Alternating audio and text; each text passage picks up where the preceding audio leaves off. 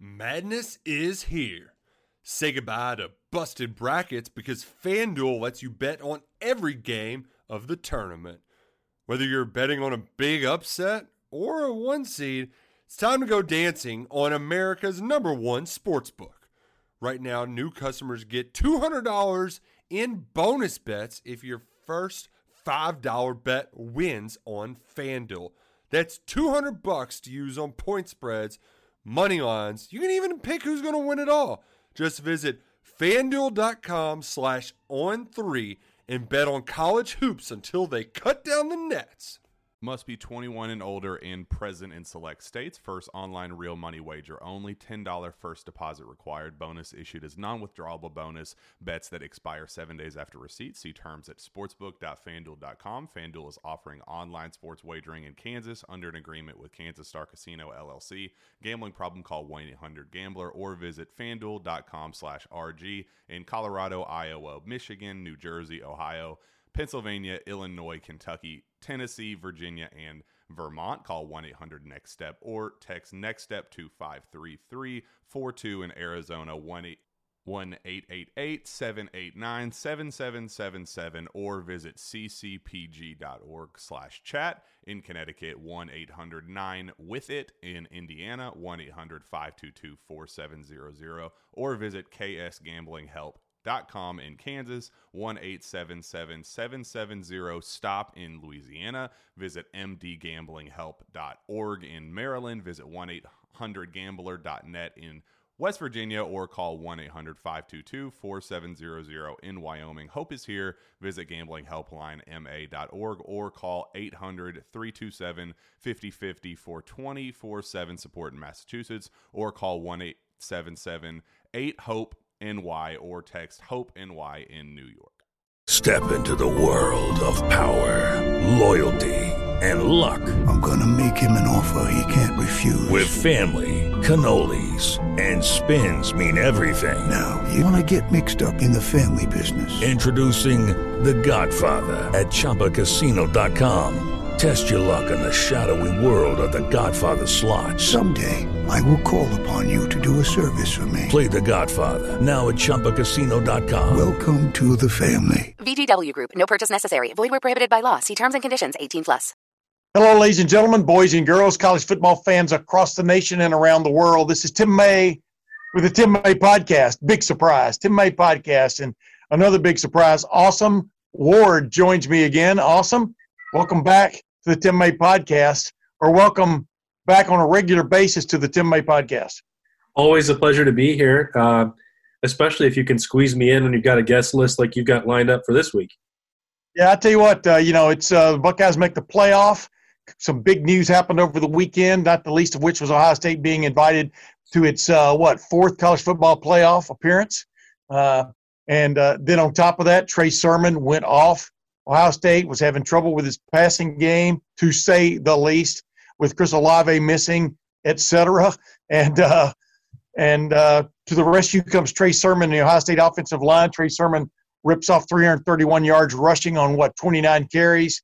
Basically, that saved the day, saved the big, the fourth straight Big Ten championship for Ohio State, and of course, the single game record he broke in that game belonged to Eddie George. And As I told Eddie, tweeted to Eddie or texted to Eddie after that game, you know, 25 years is a pretty good shelf life for a, a record.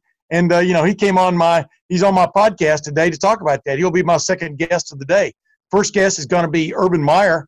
Urban Meyer's coaching record includes two of these last four Big Ten championships for Ohio State. He kind of puts that in perspective. Kind of puts in perspective the Final Four queries. You know, hey, how do you get invited on to the uh, college football playoff selection committee? Which I really never had a straight answer for him because I'm not really sure either. I think you you get a notice in the mail, right, that you've been selected, kind of like jury duty. Yeah, you and, have to you have to appear in Grapevine every week. Yeah, and then he sizes up also the uh, the Clemson Ohio State matchup, and I'll give away one part right now. You know, without a doubt, Ohio State's going to the defense is going to be facing the best offense it's seen all year from a total perspective, and you know, other than Indiana, I would probably I would definitely would agree with that. But uh, you do too, right? Yeah, this is the one. You know, look, we're at that point. There's no overhyping this matchup. If there are three powerhouse programs, which we've talked about before, and we talked about on Sunday uh, when the pairings came out. You know, this is a, this is one of the actual true talent equated games. Uh, you know, Ryan Day's talked about that with Wisconsin in the past and Penn State, and and those teams within the Big Ten are certainly the, have been the closest to knocking them off and unseating them. But you know, this is a this is a legitimate battle with Clemson against a program that Ohio State hasn't been able to get over the hump against. Uh, and I think that that's added more intrigue to this matchup because they beat Alabama in the playoff and they've won a national championship that way. Clemson is still just looming out there as this, uh, you know, target that it's never been able to hit, and um, you have to be at your best if you're going to do it. From Woody Hayes' final game, we all remember the punch back in uh, 1978, the Gator Bowl, to uh, Braxton Miller's last game at quarterback for Ohio State, the uh, the Orange Bowl following the uh, 2013 season, to the best forgotten 31 to zero bushwhacking in uh, 2016 in the college football playoff semifinal, uh, to uh, last year, you know, a game that, and for all intents and purposes, uh, a lot of people think was taken away from Ohio State, robbed, and also Ohio State had a chance at the win. And it's very interesting that we fully expect Chris Olave to be back ready for this game after missing uh, the Big Ten championship game. Uh, uh we do understand with COVID 19 uh, positive test, uh, you know, Ryan Day's all but said that, but the bottom line is, what a time for him to come back because he he remembers that final offensive play like everybody else does when he uh, slipped down trying to cut back and and broke off his route and and uh, uh, Justin Fields threw what was a perfect post cut that uh, in essence was intercepted by Nolan Turner. It's pretty interesting. Nolan Turner's going to have to miss the first half of this game because he because of a inadvertent uh, whatever you want to call it head bump on, on in uh, Clemson's uh, ACC championship game win over Nor- over Notre Dame. But uh, a lot of things going on, a lot of a lot of pieces into this game. We're going to get more into the the real uh, intricate parts of the pieces of this game next week. Austin, but uh, it is cool to have uh, Urban Meyer come on from time to time to kind of put things in perspective. You know, obviously he's the what would you call him? Found more the founder than the host of the uh, Thursday night the weekend kickoff shows, right? Uh, yeah, here on uh, LettermenRow.com. He's uh he, he's a, like the CEO of that of that show, um, producer on, but doesn't have to you know meddle with every single detail. It just wouldn't yeah. exist without him. Yeah, you know, maybe you wouldn't want him there every week if you know what I'm saying, you know, because he is a stickler, that is for sure. But, uh, you know, it's really funny uh, to have him come on. And then uh, after that, we'll, you and I have a little interlude and we'll talk, uh, talk about my interview with uh, Eddie George. But, ladies and gentlemen, without further ado, here's Urban Meyer talking about did the college football playoff get it right? Is Ohio State headed into its toughest test of the year? I mean, you know the answer to that. And a few more uh, subjects. Hey guys, it is Ryan. I'm not sure if you know this about me, but I'm a bit of a fun fanatic when I can. I like to work, but I like fun too. It's a thing. And now the truth is out there. I can tell you about my favorite place to have fun Chumba Casino. They have hundreds of social casino style games to choose from, with new games released each week. You can play for free anytime, anywhere and each day brings a new chance to collect daily bonuses. So join me in the fun. Sign up now at ChumbaCasino.com. No purchase necessary. VGW. Void were prohibited by law. See terms and conditions. 18 plus. And I'd like to welcome back in uh, Urban Meyer to the Tim May podcast. Uh, Urban, thanks for joining me again, my man. Yeah, good to see you, Tim. Yeah, nice seeing you, brother. I wanted to ask you straight up uh, did the College Football Playoff Committee get it right? I think they did. That's a four I had, and uh, I, you know, Tim, I keep asking, no one seems to answer. But what's the criteria to get on the committee? How much film experience have you had to get on the committee? Uh, but no one wants to. I, I, maybe maybe that's not interesting to people. It is to me, and I don't know what it is. And and uh, I, they're all great people. I'm not saying that. I'm just you know, yeah. Um, I mean, you got a pretty big decision to make there, and in this kind of year, it really does come down to look test. And so the committee had to say in their mind that Notre Dame was a better looking team and a better football team than Texas A&M and Cincinnati. And I'm just yeah. curious how that went about. Yeah. You know, uh, as, as I, as I asked uh, uh, Dabo Swinney yesterday in one of the uh, Zoom videos we got to do. I said, you know, he kind of went with the blue bloods, you know, I mean, you know, kind of like took themselves out of, I mean, you know, and, and I, would, I would call Clemson among the blue bloods now, the nouveau blue, but, uh, you know, when you step back, it is a pretty intriguing Final Four. You agree, though, don't you? From a standpoint of football tradition, history, and and you know accomplishments this year. Oh, sure, but it, it I've always believed the inequity of scheduling is is something that people don't look at enough. You you know, there's uh, once we we the committee put us jumped us two spots in 14, and then two years in a row we didn't make it. Yeah, and I maybe thought we should, and you know, I just. Uh, you know how, how they come up. I'm just really intrigued by it. I, I I was when I was coaching, but it was a little bit different then because everyone had the same number of games. You had interconference games, you had big wins, you know, you had more data to work with. Now this one was really a group of 13 people who said this team's better than that team. And I I just I'm so intrigued by what's the you know expertise to make that decision because that's a I mean, imagine you know someone asking me or you to do something I've never watched film before. So what what am I watching? Yeah, I mean, did they build this rocket correctly? Oh, I'm not sure. Punch the button. uh, Urban, Ohio State just won its fourth straight, just won its fourth straight Big Ten championship. You were you were the head coach of two of those. Uh, are is should people sit back and really kind of like take stock of what they're enjoying if you're an Ohio State fan at this moment in time this run that this uh, program is on? And it only seems to be going higher the trajectory is up but just how proud of you were you to watch that on Saturday? Obviously it was a tough game but how proud were you to watch that and be part and to know you're part of that historical run? Well you got to go back to the Jim Tressel era too that he had a great run I mean I'm not sure um, you know, this would be something for you and your staff, but the dominance of the Big Ten Conference, I'm sure, is unprecedented. You know, when you, this isn't a four year run, this has been, yeah. you know, yeah, we had, uh, you know, in 2012, we went undefeated. So, we, and we beat, you know, won every, we just couldn't win the championship. So I, I count that as a championship. We, you know, our players did everything. They had nothing to do with what happened.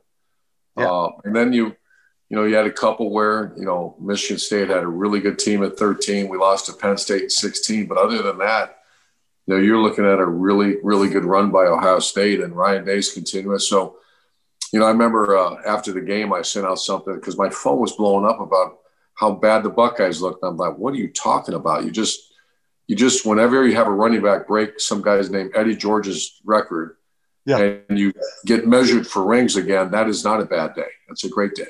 Yeah. And you get a trophy on top of that. You know, I've got Eddie George coming on this podcast too this today to just talk about having to having to give up yet another spot on his mantle. You know, it's you know, it's pretty I told him 25 years is a pretty good shelf life for any kind of record though. You agree, right? Oh yeah. Yeah. Eddie, I'll tell you, I got news, Eddie George, keep that right on your mantle, you know. Yeah, exactly. Hey, uh, last couple things. Though I wanted to, you know, I told you when I wanted to ask you about this too. I'm sitting there and even my wife was screaming, run the ball, because it was obvious, you know, that the passing game wasn't clicking, you know, Chris Olave missing, uh, et cetera. Something wasn't right there, maybe even with Justin Fields and what he was seeing. But oh my goodness, they just kept cracking that egg. But you know, but but Ryan and his staff seemed reluctant for a long time to just go to that just power running game. Nicholas Petit Frere and Wyatt Davis, you could just watch them. They were dominating uh, up front, along with those other guys, but especially those two. But why does it take coaches? You think sometimes explain this to people why it takes sometimes to some time to pivot in games from what might not be working or the plan to just where you're crushing it. Yeah, obviously, you know I've uh, been in those situations a bunch or so. I, I've always been a maniac about balance. You know, I just I would yeah. you know I would I would but you know, I, I always believed in you pound the if you you run the ball to set up the pass is the way I looked at it. Now you have Dwayne Haskins, a little different story. Um, and, and Ryan Day, I think, you know, he's still a young head coach and, and, but you know, I, I think he is so like myself. You want to be balanced at the end of the day. That doesn't mean give up on the pass. You have excellent receivers that deserve the ball in their hand. You want the ball in their hand. You have yeah. one of the best quarterbacks in America. Uh, let them play a little bit. Yeah. I, I, so I, I, am much different about people that say, well, just run the darn ball. It's, it, it is that easy, but, it's not that easy. Not when you have so many other hands to feed, I should say, on that on that team. Yeah. Does that come into play? absolutely it comes into play. There's, like I said, a lot of hands to feed on that team, including a quarterback. And, and the last thing about this, here's a quarterback who I love this kid. You know, I don't know him that well, but I just got so what he did for Ohio State during this uh, pandemic, his leadership. Can you imagine if he was not a great leader? Yeah. Can you imagine if he was a selfish clown like like some of these guys that he's not? And I don't know his family, but he must have an incredible family. So I, I have so much respect for this guy. And I'm sure in the back of his mind, Ryan wanted, you know, Justin to have a great day, like we all do and yeah. he, he did not have a great day uh, for whatever reason. And so they, they did what they had to do. The guy still ran for they ran for 400 darn yards. So yeah, I was going to say what what a day. Uh, did Indiana get screwed in your opinion? Uh, not getting to go to a New Year's Six game, probably the second best team in the Big Ten. Oh, I uh, once again I don't. Who makes these decisions, man? That's yeah. what I want to. That's all I care about. Please do a study on this. Please do it. Please do it and say, what's the criteria? So once again, you pick the college football playoff, then it seems they start picking other things as well. And I just, is the committee responsible for all the bowl games too? Yeah, or? they're responsible for the New Year's Six. Yeah. The, all, all of the, the, the final Do four plus favor. those. All I want to know is the criteria to get on. Yeah. You know, well, it's arbitrary criteria? as you, yeah, it's arbitrary as you well know, you know, I mean, it's almost, uh, they can say what it is, but then they make up a reason for why they did. No, I'm, not, I'm not, talking about criteria yeah. to get in. I'm talking about criteria to be on that committee. Oh, I got you. Yeah. Yeah. What's so, so? So where do you when they when they fill out the form? Where do they put film study? Where do they put yeah. uh, experience evaluating talent? Where they uh, you know, or do they just you know? I just I'm I'm amazed that no one dives into that. Yeah. Uh, well, you know, we have in the past off and on, but it's like like they they want it well represented. I mean, Condoleezza Rice was on it, you know, and obviously she did homework and stuff, but you know, it's just it. it what do you mean she did? It's homework? almost like they want a well-rounded committee. So when people go, what, what do you mean, it, what do you mean she did homework? Oh no, she did her homework. I mean, she you know she the way I understood it, she studied up on things. She read read up on on on so, teams so and things like that. you that. Do, you do data analysis. You don't. Yeah you can't you can't watch video unless you know what you're watching. Yeah. So when you do look tests, data analysis doesn't give you look tests because that does not take in consideration who you played and who you're going against, and you know how good are their players when you watch the videotape. So uh, uh, once again, I think they're all great people. I look at I look on the list; it's great.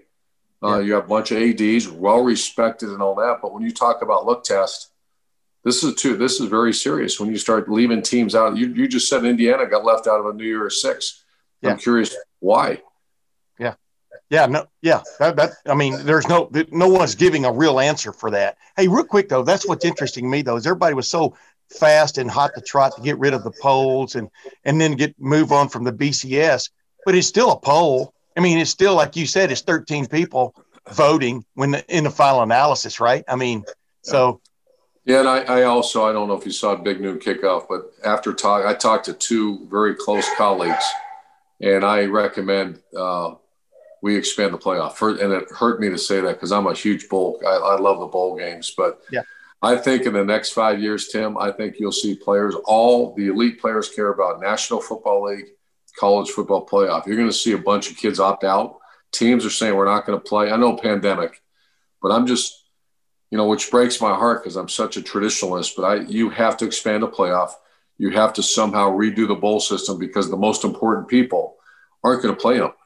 Yeah, you're exactly right. Hey, let, us say I wanted to ask you this. Uh, uh, the Big Ten looks like it's going to relax maybe the rule of 21 days, maybe push it back to 17.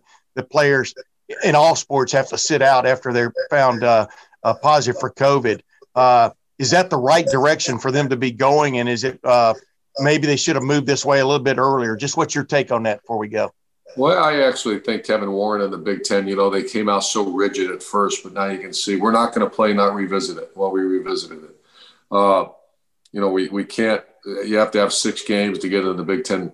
You revisit it. This is the year of the asterisks. This is the yeah. year that changes every day.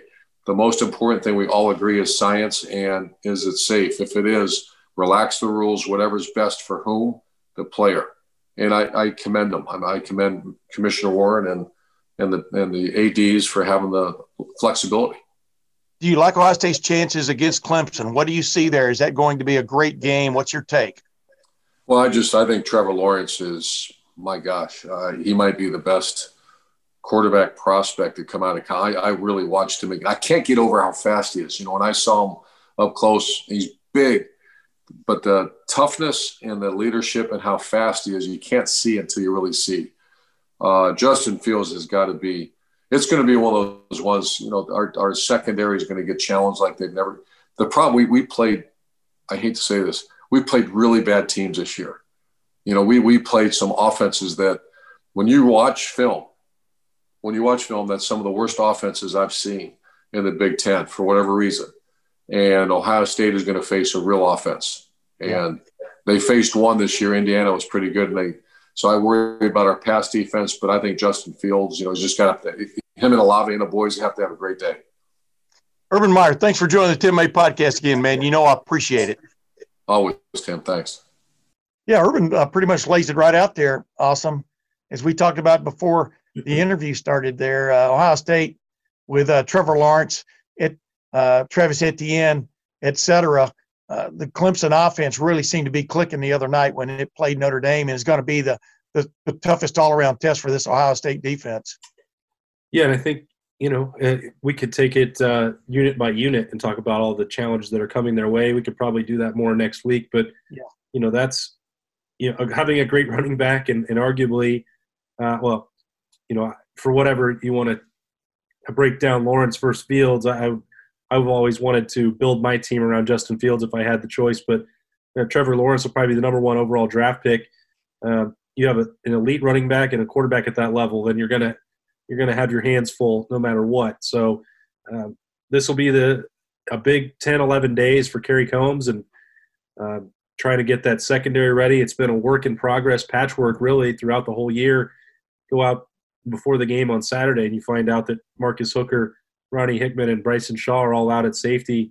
Um, hmm. if that's the case uh, on January 1, which I, I, don't expect that it will be, but it, it could be, uh, yeah. then that's a huge deal because Trevor Lawrence, you know, that's that would be a huge order uh, to try and fill for the Buckeyes back there. So, yeah, uh, huge test. Yeah, I mean, uh, Trevor Lawrence playing, I mean, playing like a mature quarterback. He'll he'll throw a ball up for grabs every now and then. But you know, as Ohio State found out last year, not only is he a competitor, not only is he a really good passer, but push come to shove, he can run too. You know, and uh, and he can run almost with the best of them. I I expect a similar game to what we saw last year. Like I said, we'll break that more down in next week's uh, podcast. But you know, I've got another guest coming up here right now, uh, Eddie George, who uh, happened to see uh, yet another of his records huh, go to the wayside on on Saturday when Trey Sermon, almost out of nowhere, I mean, he showed signs of it. Let's put it that way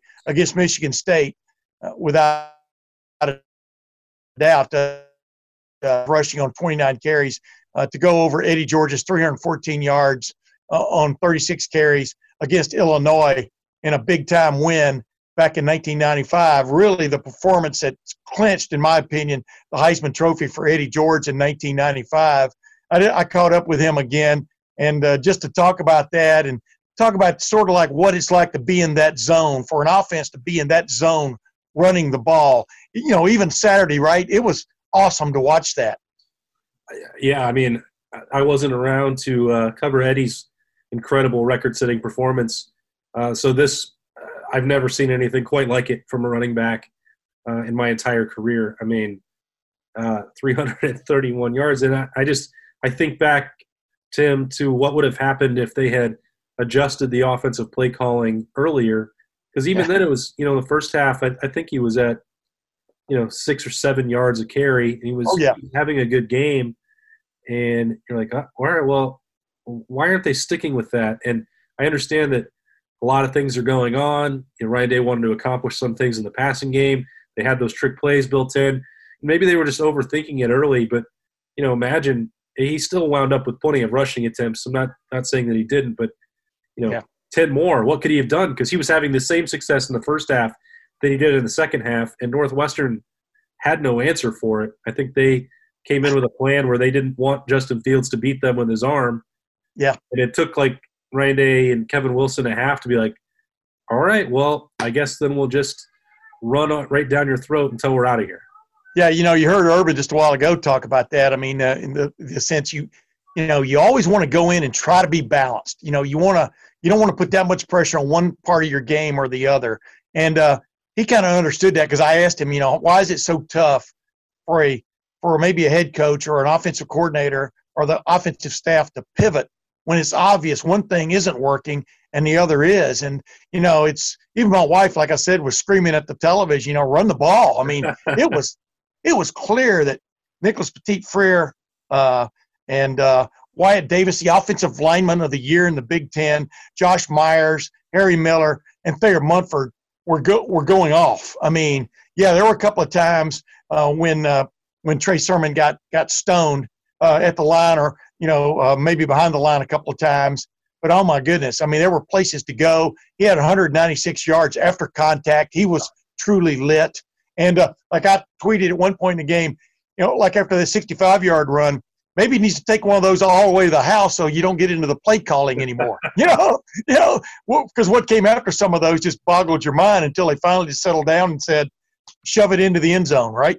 Exactly. And, you know, I'll say this because if I'm going to be critical, it also, also should be fair that uh, I've never done what they've had to do in terms of game planning and, and calling plays. And Urban Meyer is obviously uh, uh, much more in tune with that, but there's a lot going on. It's a championship game. Northwestern had was obviously showing them looks that they weren't expecting.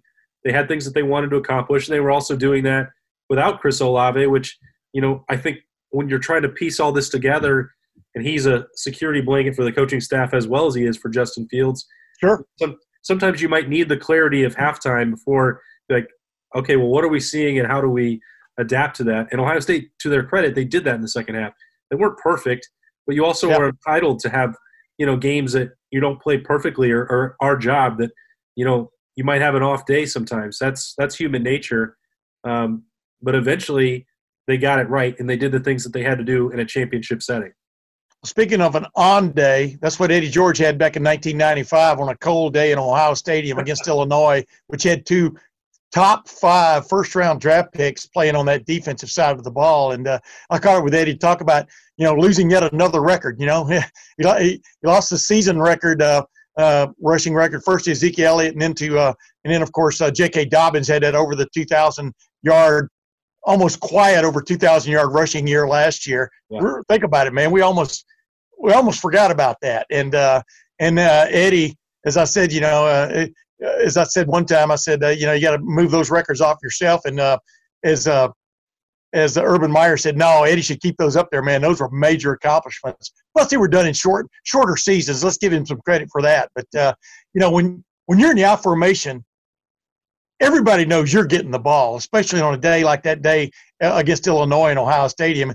And that's that was almost kind of the beginning of the end of that of that classic eye tailback look for Ohio State. I mean, yeah, they ran they ran a lot more in Jim Tressel's era, uh, but not like it was uh, during the 70s, 80s, and 90s. Agreed? Yeah, I mean, once you got to you know mid 2000s Jim Tressel, then you're starting to get towards Terrell Pryor and, and shotgun looks, and you know just yeah. lining up and, and going. Here we go. You got a quarterback's going to turn around, a fullback's going to block. Uh, Eddie, go do your thing. You know that those days. Uh, those are long gone, really, from college football, and especially at Ohio State. Uh, it's almost like uh, you know ancient history at this point. It feels like so because just watching the way that this offense has re- progressed under Urban Meyer and now Ryan Day, and it's like yeah. almost a completely different language. Yeah, but it's funny how running the ball still matters. And you're right. I mean, it was a different day back in 1995. Let's go with my interview with uh, Eddie George as he looks back on that and takes uh, gives you a little synopsis of uh, Trey Sermon and in Ohio State, this football team, uh, as he's kept up with it at his home down in Nashville. And as promised, ladies and gentlemen, former Ohio State single game rushing record holder, Eddie George joins the Tim May podcast. Eddie, thanks for joining me again, man. And I would think uh, Saturday was sort of bittersweet because the Buckeyes won another Big Ten championship you know, you got to uh, understand. I think you were traveling at the time, but you got to understand Trey Sermon was going off, but who knew he was going to go off like that? But what, what what's it like to, as I told you, as I as I texted to you, 25 years is a pretty good shelf life on any record anymore, right? But uh, hey, you know what? I, will take it, especially in this day and age with, with wide open offenses. You know, you've seen a, a couple guys go over the 400 yard mark. So at some point, you almost figured that it was going to happen. But 25 years is a hell of a run.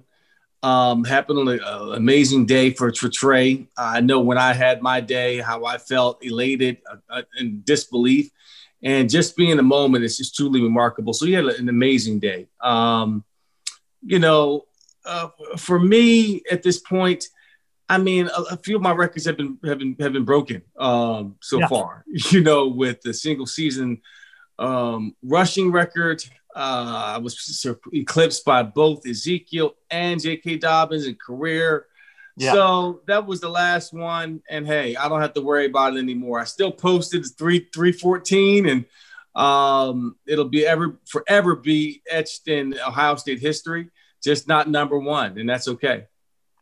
Dude, though, I remember that 314 like it happened five minutes ago. That's how old I am, and probably how narrow-minded I am. But uh, you know, uh, 314 on 36 carries. You know, I think what a couple of touchdowns. You had a 64-yard run in there that actually uh, you know, I just I think uh, Trey Sermon on Saturday had 196 yards after contact. And I go, Eddie beat that on one run because he had on a 64 yard, run, you had 67 yards after contact. You got hit in the backfield yeah, and yeah, went up yeah, the left sideline. You know, uh, you know what I mean? Right on down the line. But that was a that was the day when y'all were lined up in the I formation. Nicky yes, Uh, every it was like you had this big hit me uh, sign on your back because you were going to get the ball uh, like uh, Trey Sermon on Saturday, uh, Terry Glenn was missing in that game, I do believe, because he's gotten hurt the week before, I think, at, at Minnesota.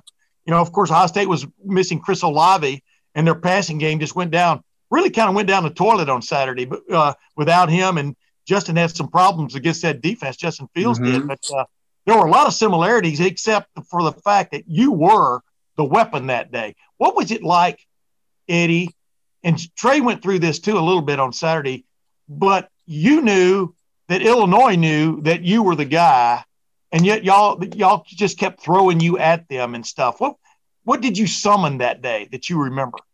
Well, I knew when we came into the game, uh, given our history with Illinois, they boasted one of the top ranked defenses versus the run.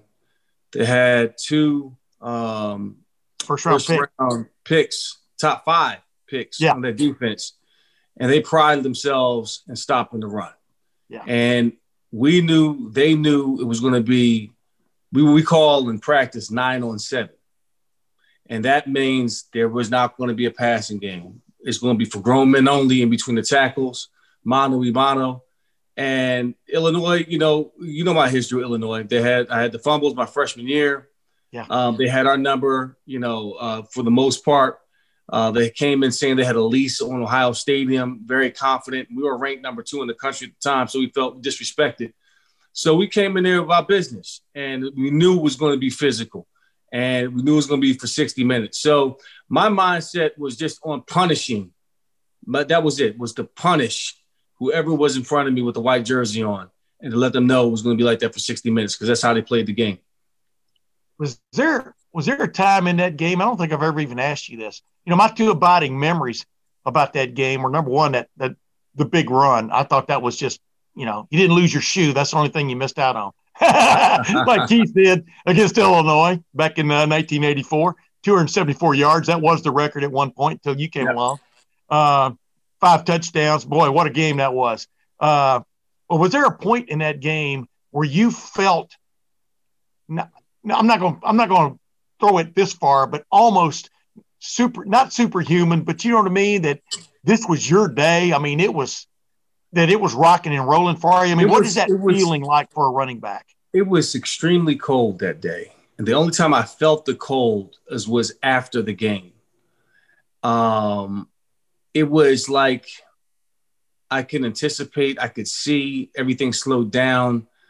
Um, and I mean, it certainly helped that Orlando Pace and Rickey Dudley and Jamie Sumner and Juan Porter and um, uh, uh, the rest of our offensive line, Golston. Um, I'm missing somebody else too. Yeah, I'm trying to uh, remember. Yeah, yeah. Daniels. Daniels, um, yeah. Yes, you know, uh, Lee Daniels. So uh, not Lee, uh, the, LeShun Daniels. LeShun Daniels, yeah. yeah. yeah. yeah. Well, you um, forgot because this kid went to Iowa, but go ahead now. yeah, exactly.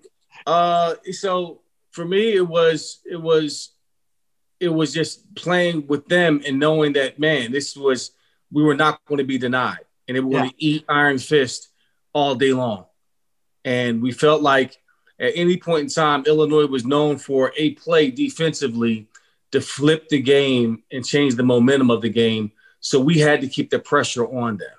Yeah. And uh, we could not let up and not give into the fact that, hey, um, we got them on the back of their heels. Uh, this game is over, so we can now relax. You cannot relax against that type of defense because they were notorious for flipping games with their defensive play and getting a turnover here or there. But was there, like I said, though, was there a point in that game when you felt different, mm-hmm. felt I don't know. like I said, super. I mean, were you, you know just? What? Went, I have I, to I be honest with you, Tim. It was the beginning of the week. It was like maybe that Wednesday or Thursday before the game that I left practice and I went to my to my class and I felt this burst of energy. Wow. I was like, God, just feel this this energy like something big is going to happen. I couldn't put my finger on it. I couldn't, I yeah. couldn't uh, verbalize it. I just felt it, and I, it was so it was so overwhelming. This emotion, this energy, that I couldn't sit in class for but ten minutes. I said I had to go. I was get the notes later on. I had to go think. I had to walk, and I put my headphones on. It was snowing that day. I just walked back to my my apartment just to burn off that energy, and I kind of felt then it was something big. Something big was going to happen. And then the, that day, you know, um, getting ready for the game, I was in the doing my routine, got in the hot tub, and I felt these lips kiss my forehead, and it what? was my high school coach, uh, Nicky Sullivan, and all he said was, "Have a good day, son." And I said I knew it was going to be special then. I just didn't know in what capacity. So I guess it was the spirit leading me all the way up that week to that day, the course of the game, that something was going to happen. I was just in another world. I was in a completely different world. Was did you ever have that feeling uh, before or since, other than um, taking the stage as Othello? Go ahead. Not, you know what? Honestly, I haven't. Uh, I experienced it again uh, when I played in the NFL, but not to that magnitude because yeah. so much went into that game and the history and my own personal demons were being exercised that day. And it came in full circle. So it was a lot deeper than that for me. Did you leave the field that my, one of my endearing, I've told you this before, uh, one of my enduring uh, memories of that game also, and we got a picture of it, was you standing on the bench. Whose house is this? Whose yeah. house is this? Waving your towel at the end. You you left no doubt, right? How how great yeah. did that feel? to to stand uh, there and do that. And man, it felt it felt incredible. Illinois um, was y'all's real Achilles, you know, when you think about it. It, it was, it was, and again, it came in saying that you know it was their house, and we didn't take kindly to those words, and um, that was that was me putting a stake in the ground. Like that's that's it, you know. Now yeah. now grand finale, you know, and it was uh, a long time coming for me did you you look back on it now? Did you sense leaving the field that day? You were aware of the Heisman hype that was going on. You know, mm-hmm. you had you had maybe the you, you had Ohio State's greatest uh, left tackle of all time blocking for you and stuff. I mean, you know, you had Terry Glenn on that team, uh, t- uh, Bobby Hoying, all these great players were on that team. Vrabel on the other side, Finkus, Luke Fickell, and all stuff. But did you sense leaving the field that day? Hey, you know what? I may have just clinched this thing, man. I mean, because everybody was even uh, Musburger was talking about it on the telecast. You know, uh, Heisman moment, et cetera. Did you did you sense you were the at least the front runner for it leaving the field that day? Well, going into that game, uh, I remember that week uh, Kirk Herbstreit was on the radio when he worked at the radio station. Uh, got on the air and said, um, you know, Tommie Frazier is the front runner. Um, Danny Wuerffel right there, and the only other person maybe Eddie George and Danny War. I mean, and um, Autry, Darnell Autry. Yeah. Says only Eddie George can win it. He's going to have to do something ridiculous, like average, you know, 178 yard game.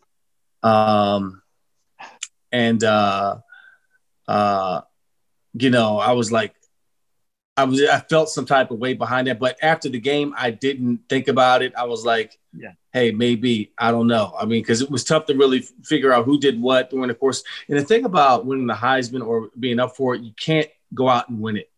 You got to stay within the team concept. Yeah. And I felt like if I do my job, if I do my job extremely well, then everything else will take care of itself. Yeah. Well, congratulations. You went ahead and won it. I don't see it behind you there. You haven't, you haven't, you don't use it as a doorstop, do you, or anything like that, like Hop Cassady? Nah, it's uh actually down in the, in the trophy case. Yeah. And uh, yeah, yeah. So that's where it's at. Did you know much? Do you know much about Trey Sermon? I know you keep up with Ohio State football to a certain well, extent. I know uh, Trey transferred from Oklahoma, um, right. and uh, that's about it. I know he played there for I don't know why he left, um, but um, uh, he's a Buckeye now, and I know that we're extremely excited about having him here. Yeah, guys, guys leave now, Eddie. That's what they do. You know, Justin Fields was at Georgia. that was the all transfer backfield on Saturday. Yeah, uh, no, right. But did you get to see any highlights or whatever? I mean, this was a kid that they still had their kind of their doubts about middle of the year, and he just kind of hit his stride on Saturday. Man, he was making moves. You know, he was just smooth. I mean, it seemed like he just came in sync with his offensive line, yep. and maybe vice versa and stuff. There is something to be said for that, right? Well, here's the thing: They've only played six games. Yeah. They didn't really have a chance to get going. I mean, there was yeah. a lot of stop, start. And as a running back, you know, it's hard to get in the rhythm with two running backs with somebody with you. Then it's even tougher when you don't have a game but a couple of months. So this has been an off year. Yeah. So he really never had an opportunity to show what he can do outside of uh, mid uh, of training camp. Yeah. So I think it's a matter of feeling comfortable with the locker room, with the guys in the locker room, uh, getting comfortable in your new environment, getting comfortable with the offensive line. And when he got going, God, man, I saw a few of his runs. I mean, he ran like a man among men. He ran like a man possessed. Now that's how you tote the rock. you don't play with it, you know, and he, and he definitely did it. All right, last two things. Uh, what do you think of Ohio State 6 0? They made the college football playoff. This is the strangest year of all time. I think you agree with me on that. Is I know you're going to say Ohio State's deserving, but how deserving is Ohio State to be in that top in that Final Four, in your opinion? It wasn't a question in my mind. I mean, it's that simple. Um, yeah. You, know, they they they've they, they they persevered through a lot of the uncertainty of having a season, not having a season, to having a season again, to COVID issues, to missing ball games. And from a mental perspective, that's tough for 18, 19 year old kids to go through when you're used to um, structure and you're used to predictable uh, schedules and so forth. And um, for them to be six and zero, oh, they do they pass the eye test? In my opinion, absolutely. So in the atypical year, when things should be fluid and nimble, and they have been for the most part, and nothing has been normal, who gives a damn? They should be in the top three period. So, I mean, you can't tell me another team that's better. They, they met all the requirements. Uh, they won their six ball games. They won their Big Ten championship. They're in it. So now let's see if they, they're deserving of a national championship.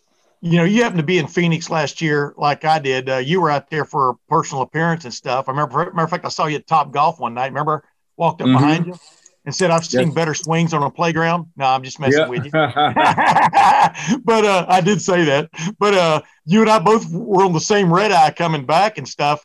That was a tough. They felt like the game was taken from them. There also was a chance for them to win that game, but now they're matched up against that same team. Not exactly, obviously, that same team. Neither one of these two are exactly the same teams. Uh, but my last question to you is how much can uh, revenge, uh, maybe, I don't know if that's the right word, uh, motivate a team in a situation like this going against Clemson for a second straight year, college football playoff semifinals? How much do you think that'll play into this? I think it's going to play a major factor into it.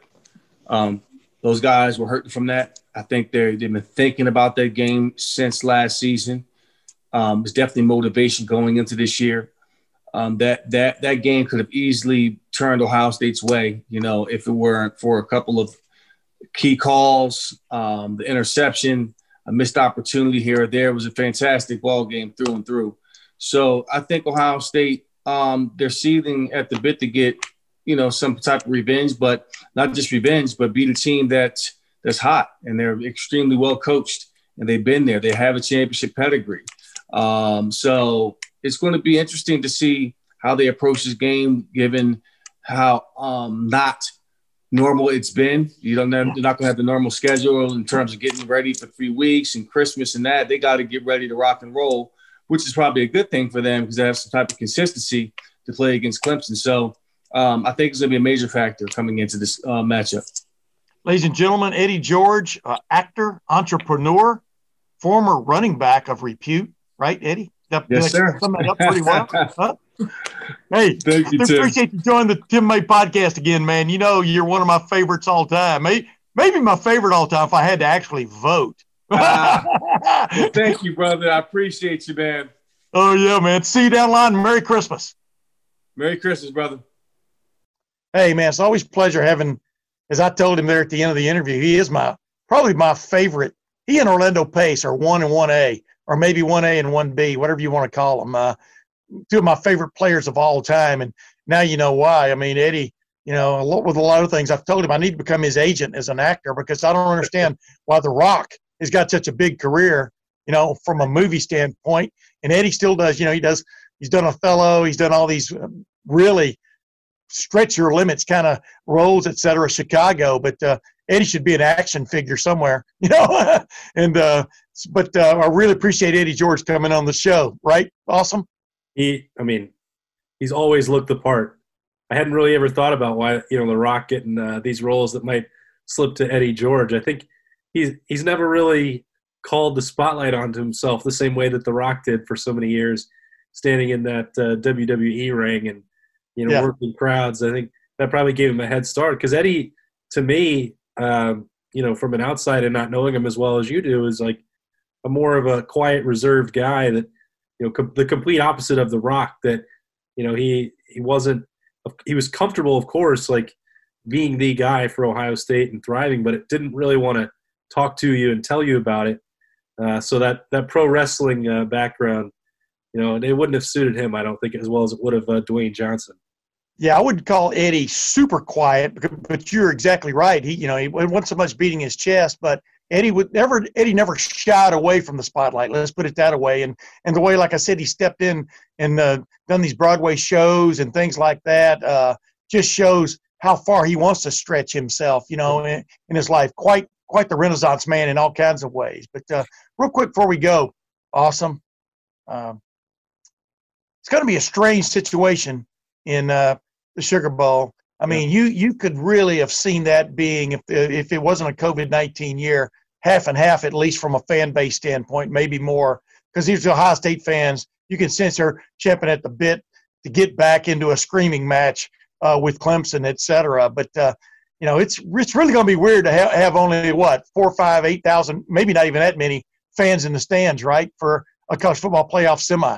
Yeah, I think it's going to be three thousand, and um, you know, you think uh, if every every player gets six tickets and coaching staff, um, so what Ohio State's allotment would be maybe 750 or 1,000. Uh, it'll, I mean, watching the secondary ticket market is going to be absolutely wild because Ohio State fans, and I would bet that they snap up almost all of them. They, Clemson is, their fan base has been able to go to some games this year, um, you know, just for one. Um, and we've seen in some other semifinal matchups for them that they've almost turned this into a, a birthright in their mind and they oh i'm only going to save money for the national championship game. You know ohio state fans have wanted desperately this rematch. Uh, we all you talked about it at the start of the, of the show tim that you know yeah. what was taken away from them. You know within the program we know what that means to them but even to the fan base i mean they they've had to sit there deal with another loss to a program and a, and a coach who they've really grown to hate. Um, you know didn't get to go to any games all year. Uh, I think that they would, you know, they've all got money saved up that they would have spent to go to the Horseshoe or go to Indianapolis. Um, you know, it's it's we understand why that cap is where it is. It's a little bit weird that it's you know go over one state and there's going to be thirty thousand. I don't I don't know. There's been thirty thousand people at Cowboys games. Maybe it'll be sixteen thousand or so in Dallas, but uh, yeah, I mean that, that would have been a New Orleans takeover by Ohio State, and it would have been pretty cool to watch and see.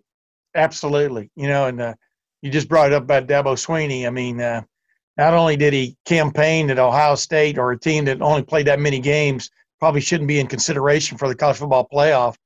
Oh my goodness, he voted Ohio State 11th, number 11, 1 1 in his uh, final. Well, I don't know if final would come later, but his his pre his post regular season uh, coaches a poll ballot. Crazy. Even Tom Herman voted Ohio State number three. You know what I'm saying? uh, Everybody uh, else had them at the lowest. Any other voter had them was sixth. Sixth, exactly. So, uh, wow. I mean, that's just poking. Like I said to uh, Jim Harbaugh at the Big Ten meetings last year, if you remember, you know, do you think it's good to be poking the bear?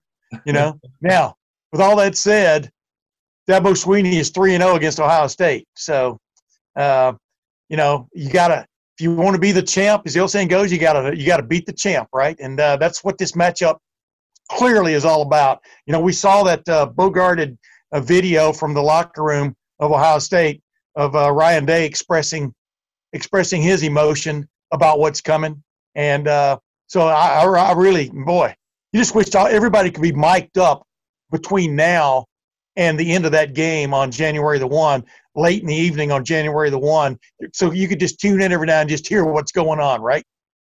How would you have liked to have been uh, Demario McCall on Sunday evening about uh, five or six o'clock? Like, uh oh, Who, who's yeah. calling me? Um, yeah. Whoops. Uh, yeah. For those of yeah. you who have, who have wondered why I've talked about maybe the decision making and why some player doesn't factor in, think about how much the coaching staff might trust those people, uh, and then extrapolate from there and make your own conclusions. But he was going, yeah. He was being caught. He was caught up in the moment too. You can hear him in the background. So at least the message was getting through. I like how you could see people saying like, "Hey, man, you probably need to turn this off." Yeah, yeah. Well, maybe he thought he did. But yeah. then that doesn't explain the next part, you know. Posting, posting's always the uh, key, you know, and something like that. Hey, Austin. We're going to be back next week, man, to chop this up a little bit more, and I'm going to uh, hopefully have uh, a fella who the last time Ohio State played in the Sugar Bowl in a playoff game, this guy came up huge, huge. Evan Spencer, one of our friends uh, of Lettermen Row, et cetera. We're going to try to have him on next week, along with you and I chopping up this game that promises to be memorable one way or the other, right?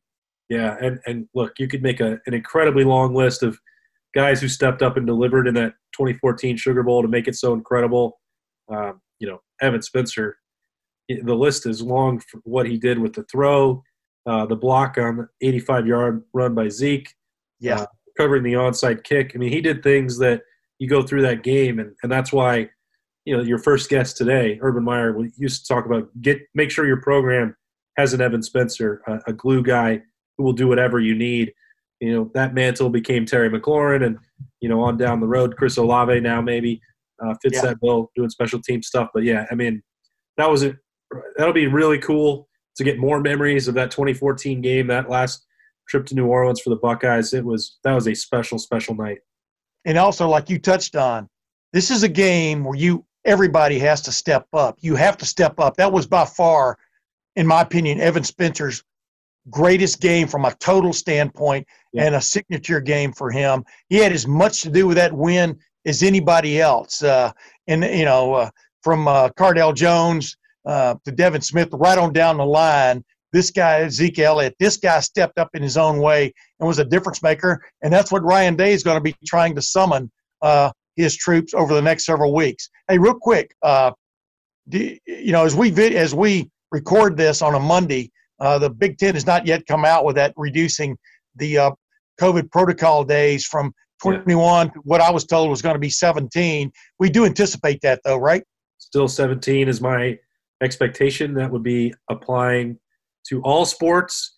So, uh, you know, I think the Big Ten got some pressure from playoff because that's you know the college football playoff was going to take the Big Ten protocol and Ohio State needing to do that, um, but also you know you have basketball moving forward. Anything that's going to be played in the spring, you Yeah. know they had to take a look at that because 21 was so far out of whack.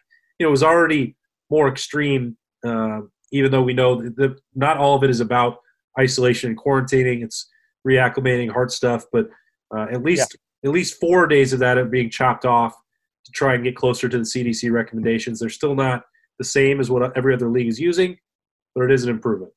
Yeah, exactly. You know, but you know, the more you've gotten into this, man, I think it is has been prudent for the most part to to err on the side of caution. I mean, I really do truly believe that, and uh, and I I'm not giving the Big Ten over over the top kudos because you know where we all stand. We've had we've had shows about that uh, ad nauseum, but uh, uh, it, they're they're going to be getting this right. And they were talking about this for a couple of several weeks, the way I understand it, and because you know you saw some people taking shots at this is yet again another way they're placating Ohio State. You know, they were there were other people complaining about this rule other than Ohio State. Complaining meaning 21's too much, uh, 17 may be too much, but it beats the heck out of 21, right? Yeah, and I'm not going to go overboard, you know, praising the Big Ten uh, for making that move, but you know, But you had Kevin Warren. You you got an exclusive interview with Kevin Warren at the end of the week last week, and told you this kind of thing was probably coming, and you know, so it does show is all these things that weren't going to be revisited were revisited. Yeah, and, I, and I, that's that was my my point that I, I think they can't. There's no question that they got things wrong. I have not changed my mind about that, and I won't. But you know the things that they did initially, and, and especially some of the wording that it will not be revisited. There will not be any discussion. That's not any way to do business. That's not any way to run this league because the circumstances change, and they put out rules with the tiebreaker specifically that didn't make any sense when you put it into practice. And I don't know, you know, how or why or, or the intentions. It doesn't that doesn't matter. But they got it correct there. Okay, the circumstances have changed with the CDC for the quarantine and isolation. Recognize that and don't be set in your ways or try to say that you're smarter than everybody else. Sit down, have a conversation, make a move, and go on. That's the only way any of us can get through this for any line of work, anything day to day. Yeah. Sit down, make a plan, and if you have to change your plan, do that. So initially, the Big Ten was too slow, uh, too overreactionary in in August, uh, too stubborn maybe for most of September. Okay, it's it's year one. Okay, Kevin Warren's figuring out how this works. He's going to probably get better at it. This year is about learning and growing. Um, does he? So I know people. That's not going to appease everybody, and I get it. And I'm not saying that he's going to be perfect or forever for that job, but at least there's some signs of growth at the end of year one. But they have shown that if you're going to draw a line, draw a line in the sand. You know why? Because you can take your foot and erase it, and then draw another line. you know, and they did do that. They've drawn lines in the sand, uh, and we are where we are at this point. Ohio State, a hook or crook, whatever you want to call it, is in the college football playoff, just like we thought Ohio State would be. It's playing Clemson, just like we thought Clemson would be in it. Uh, Alabama is in it, just like we always thought before the season started. Notre Dame, who saw that coming, I did not, but they're in it. Uh, you've got, you know, like I like I told, uh, like I asked Dabo Swinney the other day, this really is a matchup of of uh, royalty when it comes to current day and post and pre, you know, prehistoric. Uh, man, I'm really screwing that up. This is a matchup of current day. Uh, of big time uh, programs, elite programs, and the uh, traditional programs, it's actually, in my opinion, quite compelling. I can't wait. I wish it was this weekend. Well, we'll be back, ladies and gentlemen, to, to as I said, chop up the uh, Ohio State Clemson. Um, what are you going to call it? Rematch? Should we call it rematch? Austin. Yeah, I mean it's it's a like I said uh, on Sunday. Yeah, re in front of it. You don't want to call it the revenge tour because somebody already took that and butchered it. But Yeah. this, is- this is certainly looking for uh, you know some sweet revenge. Speaking of drawing lines in the sand, that didn't that didn't last very long. That revenge tour, but uh, I digress. But you know what? Until next week, I'll get my stammering self out of here. Uh, for Austin Ward, my sous chef, when we do these chop ups, and for Lettermen Row, this is Tim May with the Tim May Podcast. We'll see you next week. Madness is here. Say goodbye to busted brackets because FanDuel lets you bet on every game of the tournament. Whether you're betting on a big upset or a one seed, it's time to go dancing on America's number one sports book. Right now, new customers get $200 in bonus bets if your first $5 bet wins on FanDuel. That's 200 bucks to use on point spreads, money lines. You can even pick who's going to win it all. Just visit fanduel.com slash on three and bet on college hoops until they cut down the nets. Must be 21 and older and present in select states. First online real money wager only. $10 first deposit required. Bonus issued as non withdrawable bonus. Bets that expire seven days after receipt. See terms at sportsbook.fanduel.com. Fanduel is offering online sports wagering in Kansas under an agreement with Kansas Star Casino LLC. Gambling problem? Call 1 800 Gambler or visit fanduel.com slash RG in Colorado, Iowa, Michigan, New Jersey, Ohio.